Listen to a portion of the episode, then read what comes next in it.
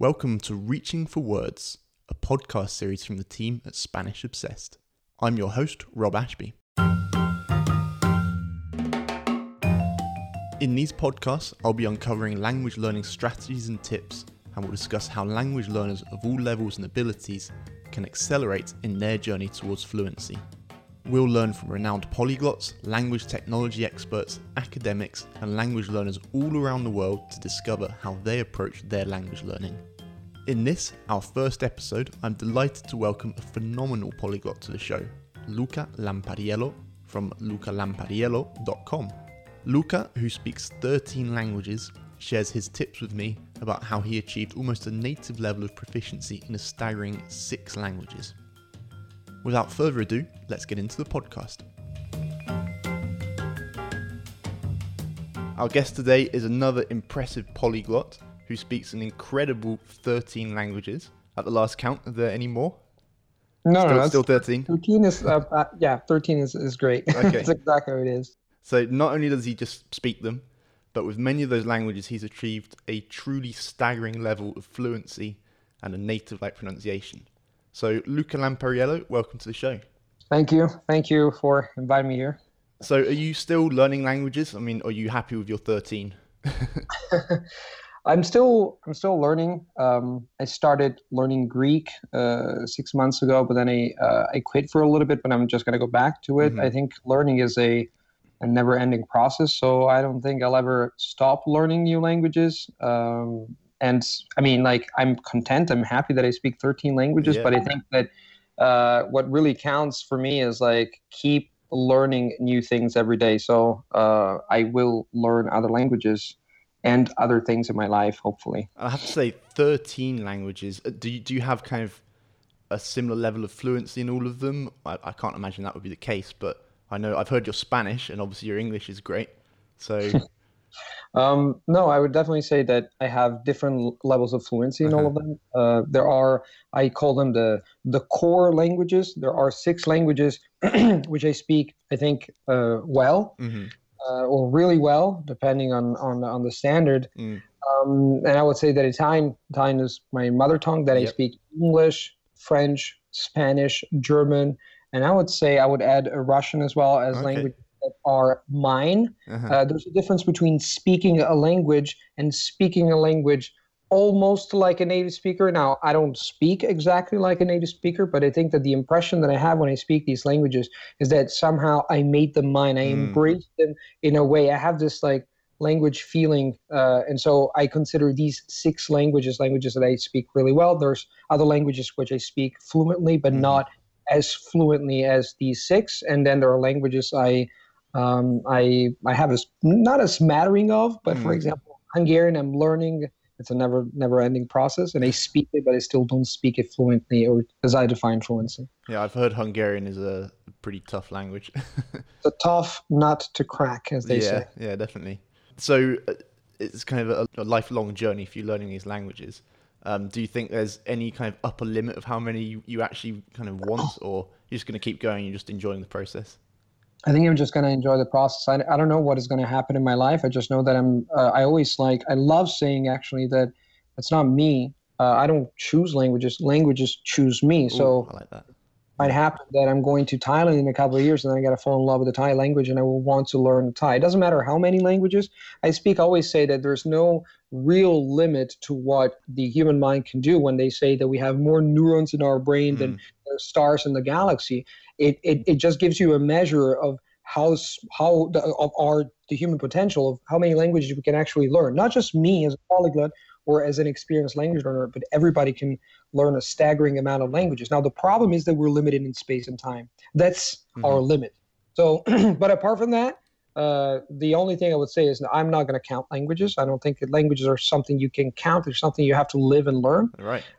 And then I'll keep going and God knows what's going to happen in the future. But yes, the principle is learning is a never-ending process. It's in the personal, in the pursuit of a better self. I want to improve every day, and I do it through languages and through other things. So I will never stop learning, and it doesn't matter how many languages I speak in the end. The important thing is to speak them. That's an incredible and I think motivating thought for everyone as well. one of the things that really strikes me when I listen to you in the languages that I do understand, which is primarily English and Spanish, is your level of spoken fluency. So I guess, you know, you'd call these the languages which you've made yours. I've checked out videos of you, I think they're quite old videos now, in fact, of you speaking Spanish. So that was incredibly impressive. I think it's not just that you speak it, but like you said, almost like a native level of fluency. So there's kind of a frictionless and an effortlessness in your speaking. And I think that's why I'm so excited to have you on the show today. And what I'd like to focus on in our conversation, if it's okay with you, is basically how to speak well. It's a big topic. It's a big topic. It's a really interesting one. It's really interesting. I'm glad we're going to have a conversation about this. I love talking about this. Yeah. Well, I think everyone knows the importance of speaking. You know, there's lots of polyglots and well-known language learners say, you know, speak from day one. It's the biggest, the primary skill. It's the most important skill, and it's without doubt one of those areas where people struggle the most. You know, our audience really struggles with speaking, and I think we can all relate to that. So my first question, this is a pretty loaded question, but what do you think are the kind of components or maybe necessary skills that go into getting really good spoken fluency in a language? Let me first say that this is something that everybody can achieve, and we are wired to speak foreign languages. And the mere fact that you, unless you have some kind of problems, but all of us reach a native-like fluency in a language. Have you ever thought about that? Mm-hmm. I was like, okay, if sometimes people complain about the fact that they can't reach a native-like level or a very high level of fluency in a foreign language, but the reality is they have already achieved that in their own native language. So mm-hmm. we all have the potential of reaching very good fluency in any other language. So we've all got the language gene, definitely. We do. I mean, we are wired mm-hmm. to speak 1, 2, 3 languages. If you take a look at countries like Luxembourg mm-hmm.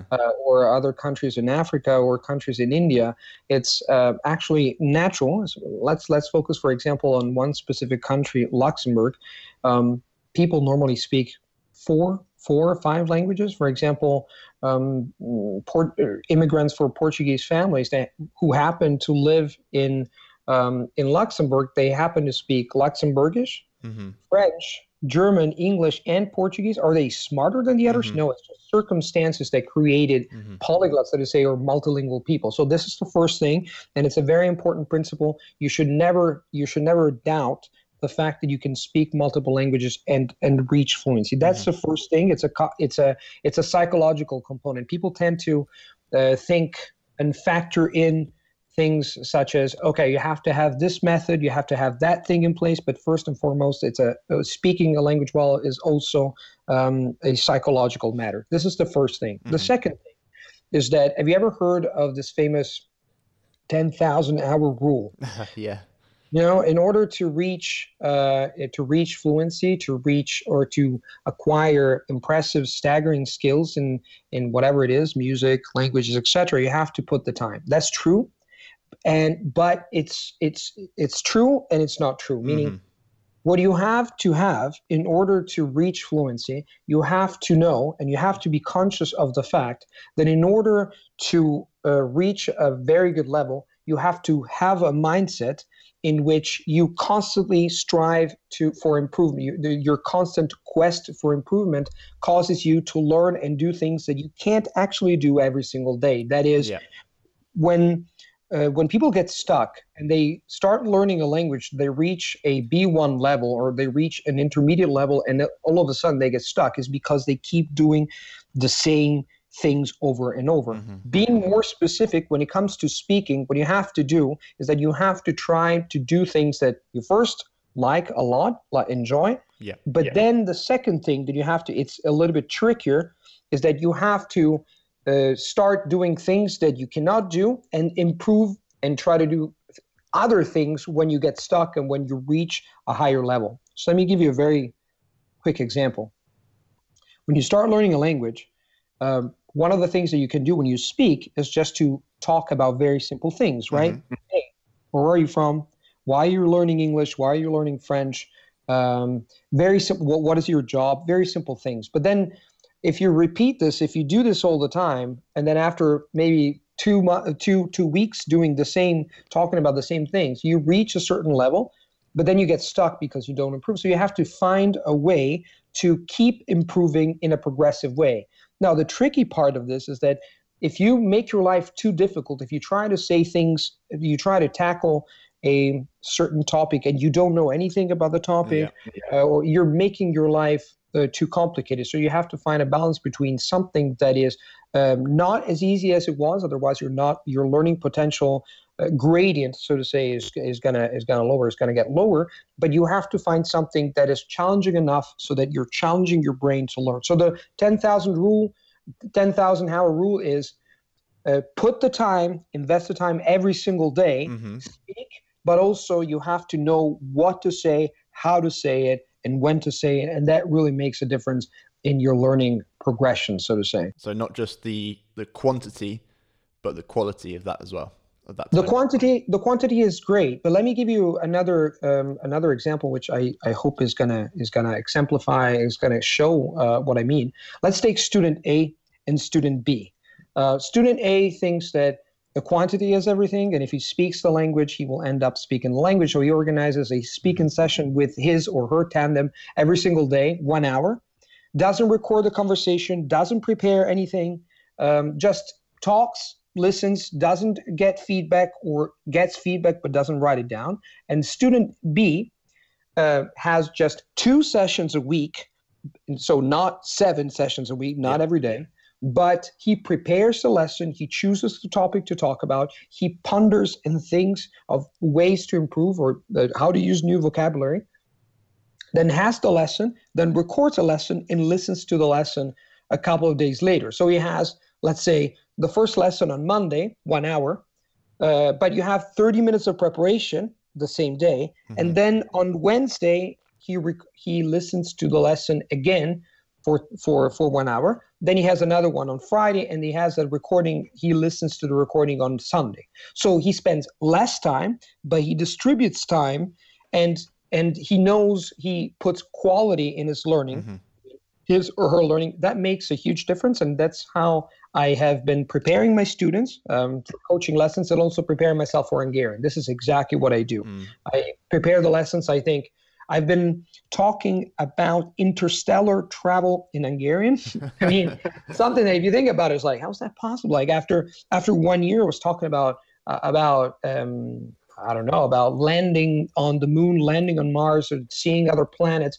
How do you do that? Well, you prepare and you know exactly how to do that. Yeah. You know, even the most complicated things can be broken down into simple steps, and it can make a huge difference. It's really interesting what you're saying, and this is something I've heard from a number of different polyglots. Is something you've all got in common is that you're extremely conscientious about what you're doing, you're extremely deliberate, and most importantly, I think, taking responsibility. So obviously you decided that you wanted to talk about interstellar travel. You kind of dictated your own language learning path there. That's very well put. That's exactly what happens.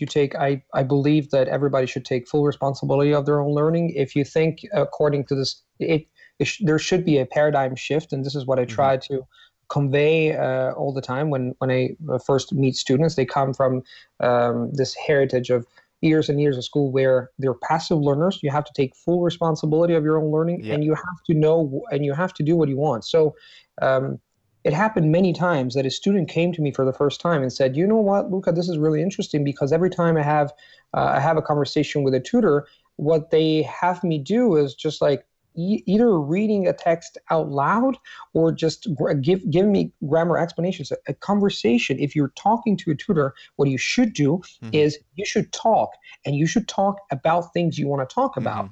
So you shouldn't let the other person dictate what you have to do when you have to talk about. And if you take full responsibility of your own learning, I think it makes a world of difference. Now, polyglots are experienced language learners. They know exactly what they want. So I think that my responsibility as a tutor, as an educator in general, is to tell people, just talk and do what you want. Yep. The other person, be it a tutor, a tandem, another language learner, whatever, is going to be a checker, a guy or a girl who's going to give you feedback about what you do. But if you prepare, if you know and enjoy a certain topic that you want to talk about, then things are going to get much faster and much quicker. Sometimes, to add just on a final note, it's funny when people say, oh, you learn languages by yourself? As if learning languages by yourself without going to school were kind of weird. It's actually, if you know how to do things, it goes much, much faster than in institution within the realm of institutions where they actually slow you down because they dictate what you have to do, what you have to say. Okay, well, that's incredibly helpful, and it definitely interesting to see, you know, how you share that with so many other successful language learners as well. Just kind of going back to speaking purely as a skill, do you think that can speaking exist in separation as a skill which can be developed on its own? Or is it completely dependent on your overall sort of knowledge and capability in a language? It actually, by listening to it, I have two separate answers. Okay.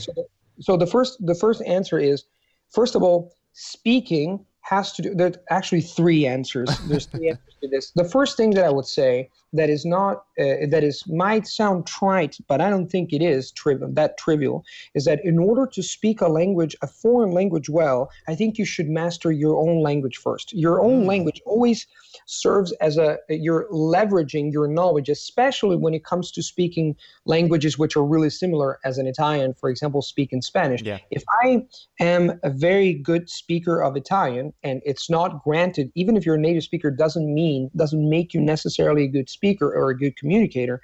If you are in your own native language, that's going to help you hugely. So if you want to become a very good speaker in a foreign language, and if you're not a good speaker and communicator in your own, start with your own, because it's easier. Train with your own language, and there's all sorts of trainings you can do to achieve that, and then move on to another language. If you're not a good communicator in your own native language, it's going to be more difficult to become a very good communicator in a foreign language. Right. That's the first. Okay.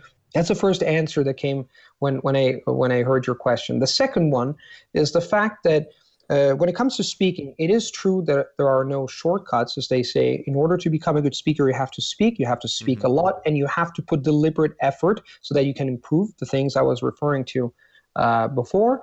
But you have to remember that the four skills, speaking, listening, reading, and writing, are all interdependent and interconnected. So if you want to become a good speaker, you have to factor in these four skills, and you have to try to develop these four skills in parallel so that they will mutually reinforce each other. Just to give you an example, reading provides a lot of vocabulary, passive vocabulary, that you can use when it comes to speaking. This is the impression I had, and I still do, when I read a book, a very thick book for hours and hours, for a period of, say, 1 week, then I can definitely tell that there's some turmoil in my head, and I know, all these words are actually contributing, which I was acquiring through the channel of the eyes, so through sight, are contributing actually to the potential of speaking. So reading and listening at the same time, and even writing contribute to speaking. On the other hand, speaking, when you speak, you actually reinforce reading because you understand how certain pieces of information of the language are used, and you look at from a different perspective. It's just like wanting to conquer a castle. If you always try to ram the main door, what's going to happen is that the enemy is going to, your foe is going to figure it out. It's a weak strategy. Well, if you attack it from multiple angles, all these angles are just going to mutually reinforce each other. There are different parts of the army conquering the castle. I like that. So that's the second thing that came to my mind. And the third thing is that your knowledge as a person, which relates to what you do, I always say, read as much as you can in your own language, in your foreign language, because the more knowledge you have, the more dots you have that you can actually connect. So sometimes, for example, when you're having, to give you a very concrete example, if you're knowledgeable about a certain thing in your own native language, that actually will help you when it comes to speaking about that specific topic or those specific topics in a foreign language, because you already know not only the vocabulary, but also the mechanisms, the kind of things that are going to happen when you talk about that, some facts. So the more knowledge you have about the world, the more books you read in your own native language and obviously in foreign languages, that all is going to contribute to acquiring fluency faster in other languages. Okay, so very much a holistic approach, really. Absolutely holistic. Yeah. Okay, well, I think, you know, a lot of what we read, you know, from successful language speakers and kind of academics about getting good at speaking is, like you said, you know, there's no substitute for just doing it. I completely accept that. But at the same time, in the real world, you know, a lot of people are very limited in terms of conversation partners. I know there's apps, they can jump on Skype and so on. There's kind of ways around that. But still, people, you know, we have to accept that people sometimes will struggle to find conversation partners. Do you think that there's a way that people can practice speaking without actually being in a conversation with someone else? Oh, that's a very, very good and interesting question. Let me first address the first part of the question. Mm-hmm. I would say that on the one hand, it's true that sometimes it's difficult to find partners, tandems. It depends also on the language, on geographical position, and that's true. But I think the limits of our mind are the limits of our world, and I think that if you really want to and put the effort, there are ways to find. Right. To find partners. While I accept and I think it's true that finding sometimes partners is difficult. But once again, never lose hope and always believe in your possibilities. The second part of the question, which is really interesting, is yes, definitely there is big value and enormous value actually in what you do by yourself. Mm-hmm. And if you don't find a conversation partner, what I always do and think some people think I'm crazy, but usually contributed to my fluency is that I literally talk to myself. Uh-huh. Wherever the situation, whenever it is, and when I feel like talking to myself, I just choose one language and practice. Now, the way you do it counts. It's always about deliberate practice. You can do it and there's a wonderful course on Coursera. I don't know if you've ever heard about that, on learning how to learn. There are basically two modes of learning, which is deliberate and natural. The deliberate is one, sitting down with the specific aim of learning. The natural one is like making it happen. Just one example, if you're deliberately learning to speak better, you're sitting down with a tandem, you choose a topic, you talk about it, you try to say things you cannot say, and you get feedback. On the other hand, natural speaking is just grabbing a pint of beer with your friends and talking, mm-hmm. and whatever comes. These are two different modes, and I think both are really important. One is to relax and keep being motivated. The other one is to run a little bit faster towards the peak of the mountain. Having said that, when it comes to speaking by yourself, you can do it in two modes. The natural mode, so just speaking for the sake of speaking to yourself, or the deliberate mode. So a piece of advice that I can give, and I can give both modes so that they can alternate them. Uh-huh. If you want to improve your fluency, first of all, speaking to yourself is fantastic for muscle articulation of sounds, but also it's great because you're just practicing and imagining situations, mm-hmm. that are going to be like real scenarios, real situations where you can practice your skills. For example, you can imagine going to the grocery shop, you can imagine going to the supermarket, you can imagine talking to your friend about a topic you're passionate about. So all these things are great because you're going to get these, like, imagining questions and answers. You can get, mm-hmm. this automatic. You can do it by standing up and moving. Movement is always great, mm-hmm. for thought. Mm-hmm. And you can imagine a conversation of between 3 or 5 minutes, where you literally talk to yourself. And you can practice whatever it is, as I said before. Something that people say sometimes when they hear this is like, you have nobody to correct you, though. So you, right. What, that would be my next point. Yeah, I know you would ask me that, and that is true. But you can do two things. First of all, you should practice. 80% of what you do should be something you know, so that you can practice and you can try to say it in different ways. The other part, the 20% part, is something that you should try to say, something that you cannot say, so that when you can't say that, you find your own gaps and you immediately look at things you cannot say. Mm-hmm. You can look them up directly on the dictionary online. You should look at the entire expression or the word in context. So this is a way to discover your own gaps and to learn as a consequence of that, just with imagining a situation. Mm-hmm. When it comes to mistakes and things that can actually, you might retort that by doing that, you're going to reinforce mistakes if nobody corrects you. I would say that you can talk to yourself, and the main goal of that is actually to get your language automatic in certain situations. And then you should practice those situations as soon as possible so that when you have a native speaker, when a native speaker hears you, or you can use a tandem, that person can give you feedback and say, okay, no, this is wrong. Because if you keep doing it for 20 times, that mistake is going to solidify. Fossilize, yeah. It's going to fossilize, exactly. That's the right word. On top of that, technology allows us to actually create very easily to record anything that we say and just send it to someone. Yeah. There's specialized websites where you can send stuff, people can correct it, people can,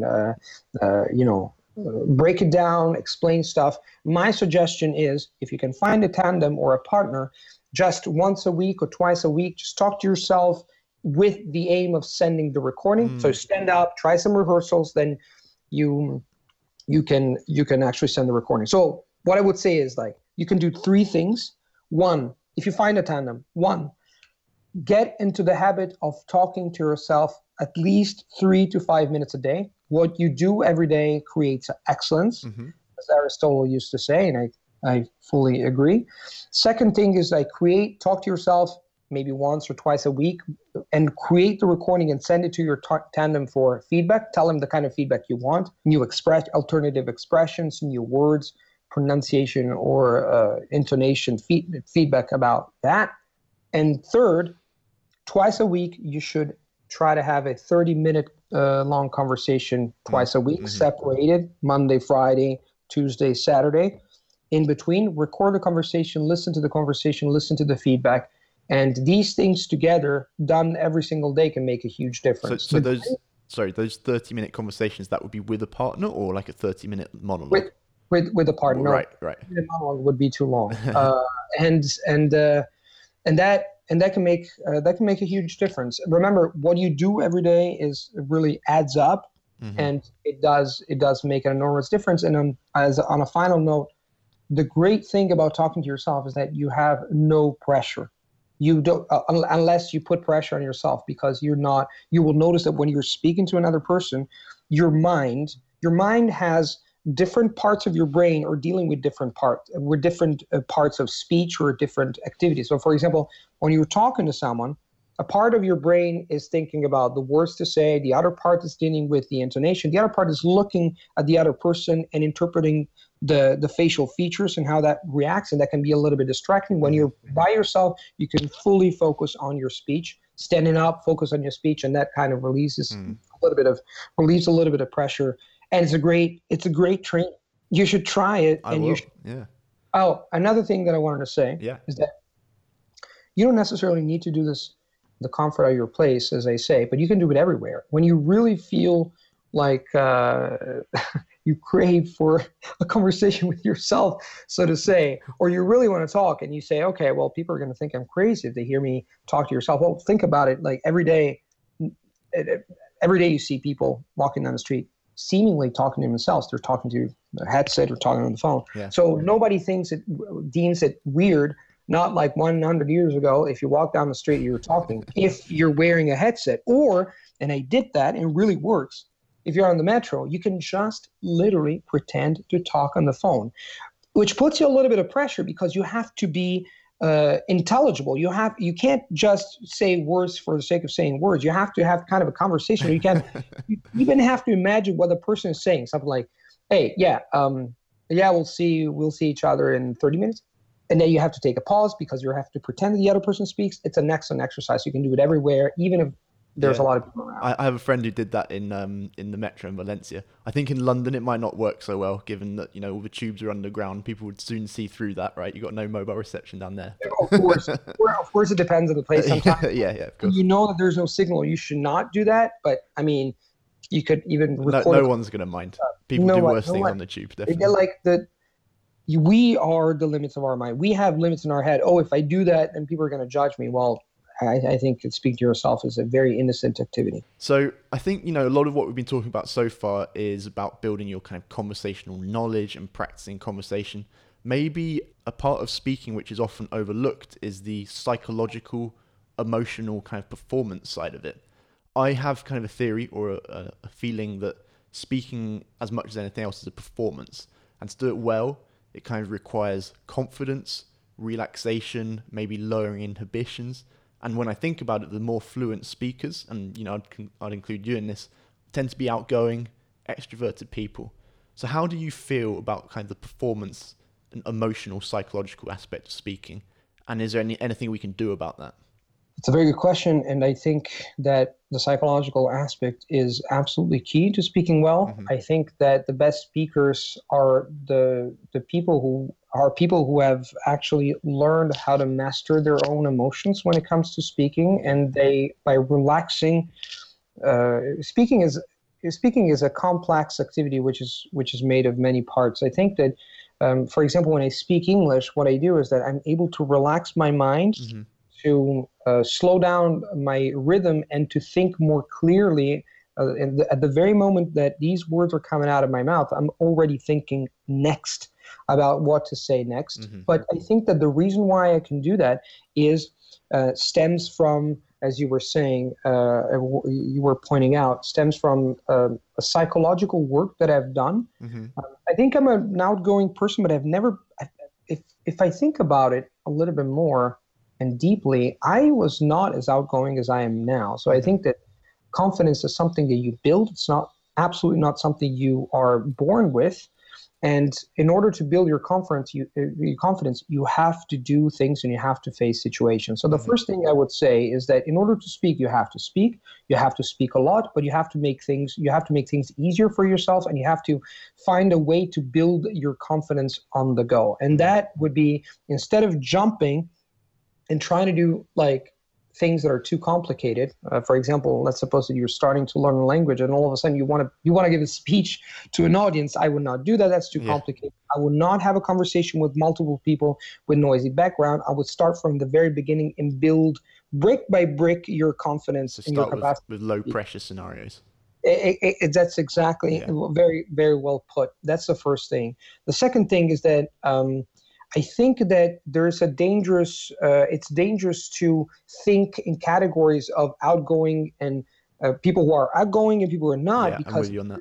Putting yourself into a category of a person who has talent or doesn't have talent, who's outgoing or not outgoing, you're kind of setting, like building a fence for yourself, saying, okay, I belong to this part of the world and that part of the world is out of reach, which I don't think is necessarily true. I've seen people change so much. I've seen people shy. Apparently shy people become stars, or stars are very outgoing people. I think that what shapes us are our genes. That's true. We are born with the genetic, with our, you know, I am me. It's like I was born with certain characteristics.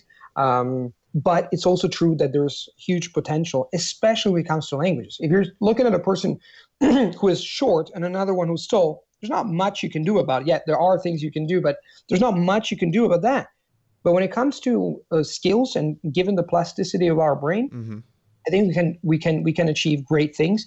So I would not say, I would say that what I have right now is something I've built with time. I was not an outgoing person. I was kind of a geek, actually, introverted, always reading.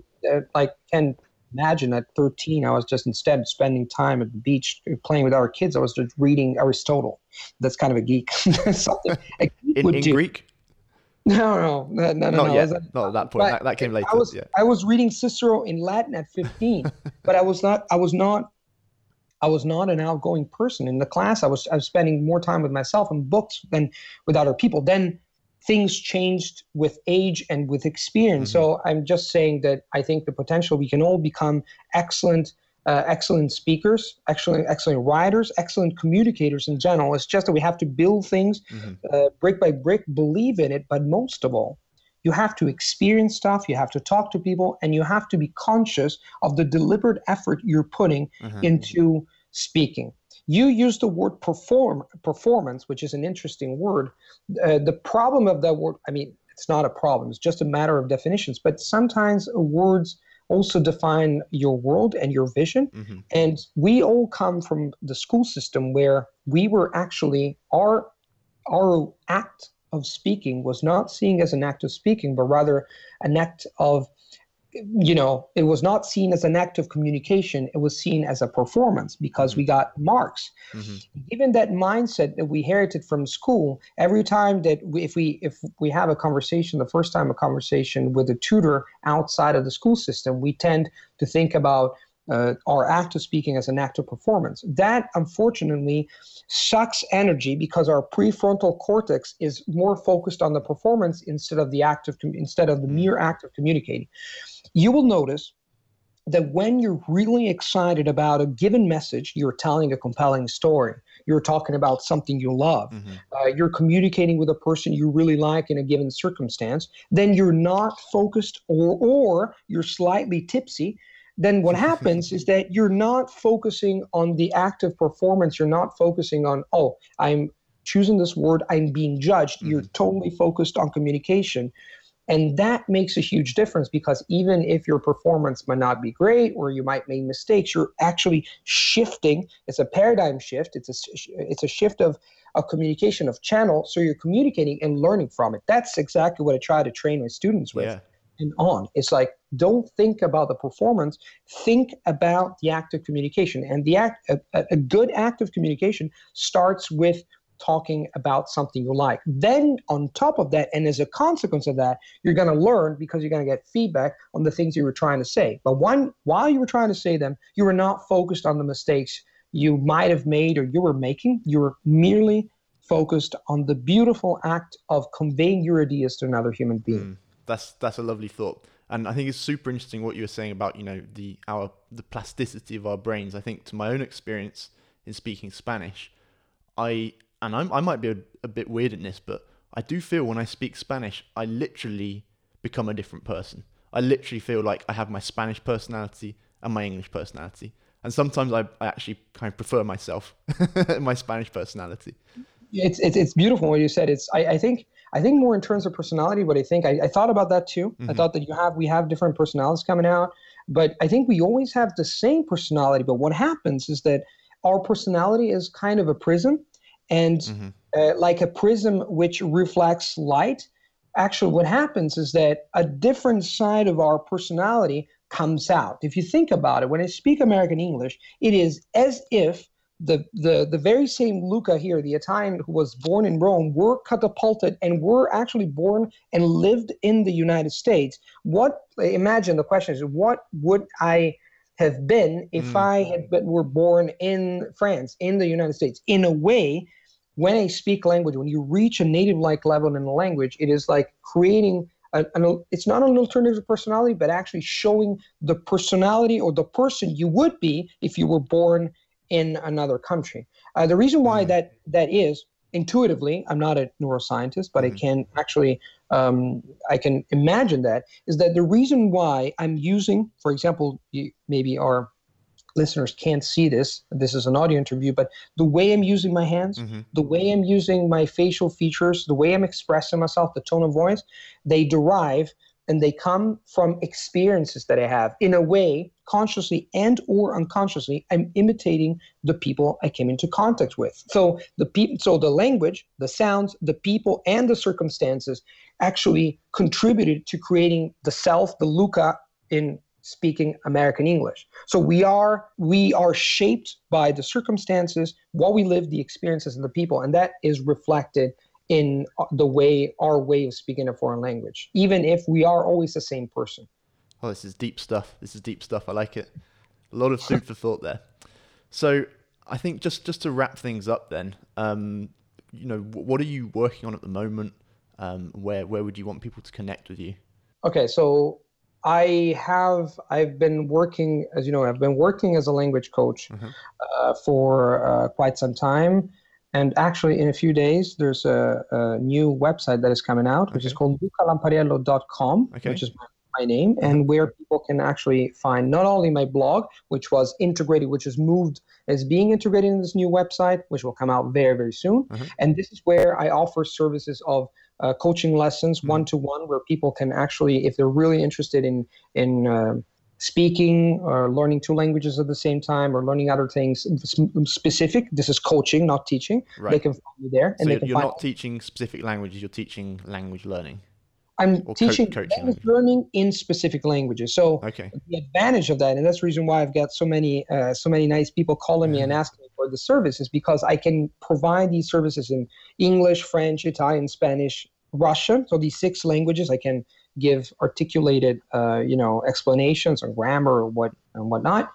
But I teach learning how to learn in specific languages. So if you're learning how to speak better in French, we're going to do everything in French. And I'm going to explain things in English if you're an American. So that kind of helps speaking multiple languages. Mm.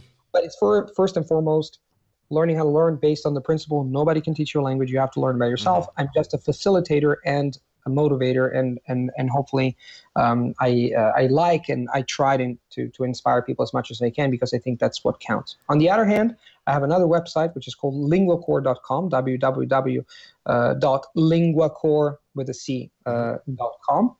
The core is the main form in the core, where I create, and I've been creating, and I will create more courses on learning how to learn. So there's courses on my bidirectional translation, how to use translation to learn the fabric of a language, so to get started, or learning two languages at the same time, or learning to speak English better, learning to improve your speaking skills. So on the one hand, I have services specific to my coaching lessons. On the other one, I'm building courses, because I think that I'm just one person. I wish I could help everybody, but one-to-one lessons is, can become aggravating if there's too many. Mm-hmm. And so I decided to create this website to help people as much as I can, where people can actually purchase the courses and they can enjoy it. And obviously it's a community that is forming, is growing, and people can ask questions. And then I have webinars every week. So that's, I'm proud of that project, because it's helping a lot of people, and there's more and more people jumping on the ship. So it's not off the ship, but on the ship. We'll include links to both of those in our notes to this podcast. Okay, fantastic. I'm going to spend maybe the next 30 minutes pacing around my kitchen, talking to myself. Maybe I'll send you a recording. You have to test it immediately. Well, thank you so much, Luca. That was absolutely fantastic. Thank you, Rob. Thank you. It was a pleasure. So once again, a huge thank you to Luca. That whole topic of the psychological side of speaking is a really interesting one, and I love the idea that speaking different languages opens up different aspects of our personality. In our next show, I'll be talking with another polyglot, Shannon Kennedy from Eurolinguist.com. Shannon will share her tips for beginners, what are the do's and don'ts for when you're starting out or in the beginner stages of learning a language. Take care, and we'll see you soon.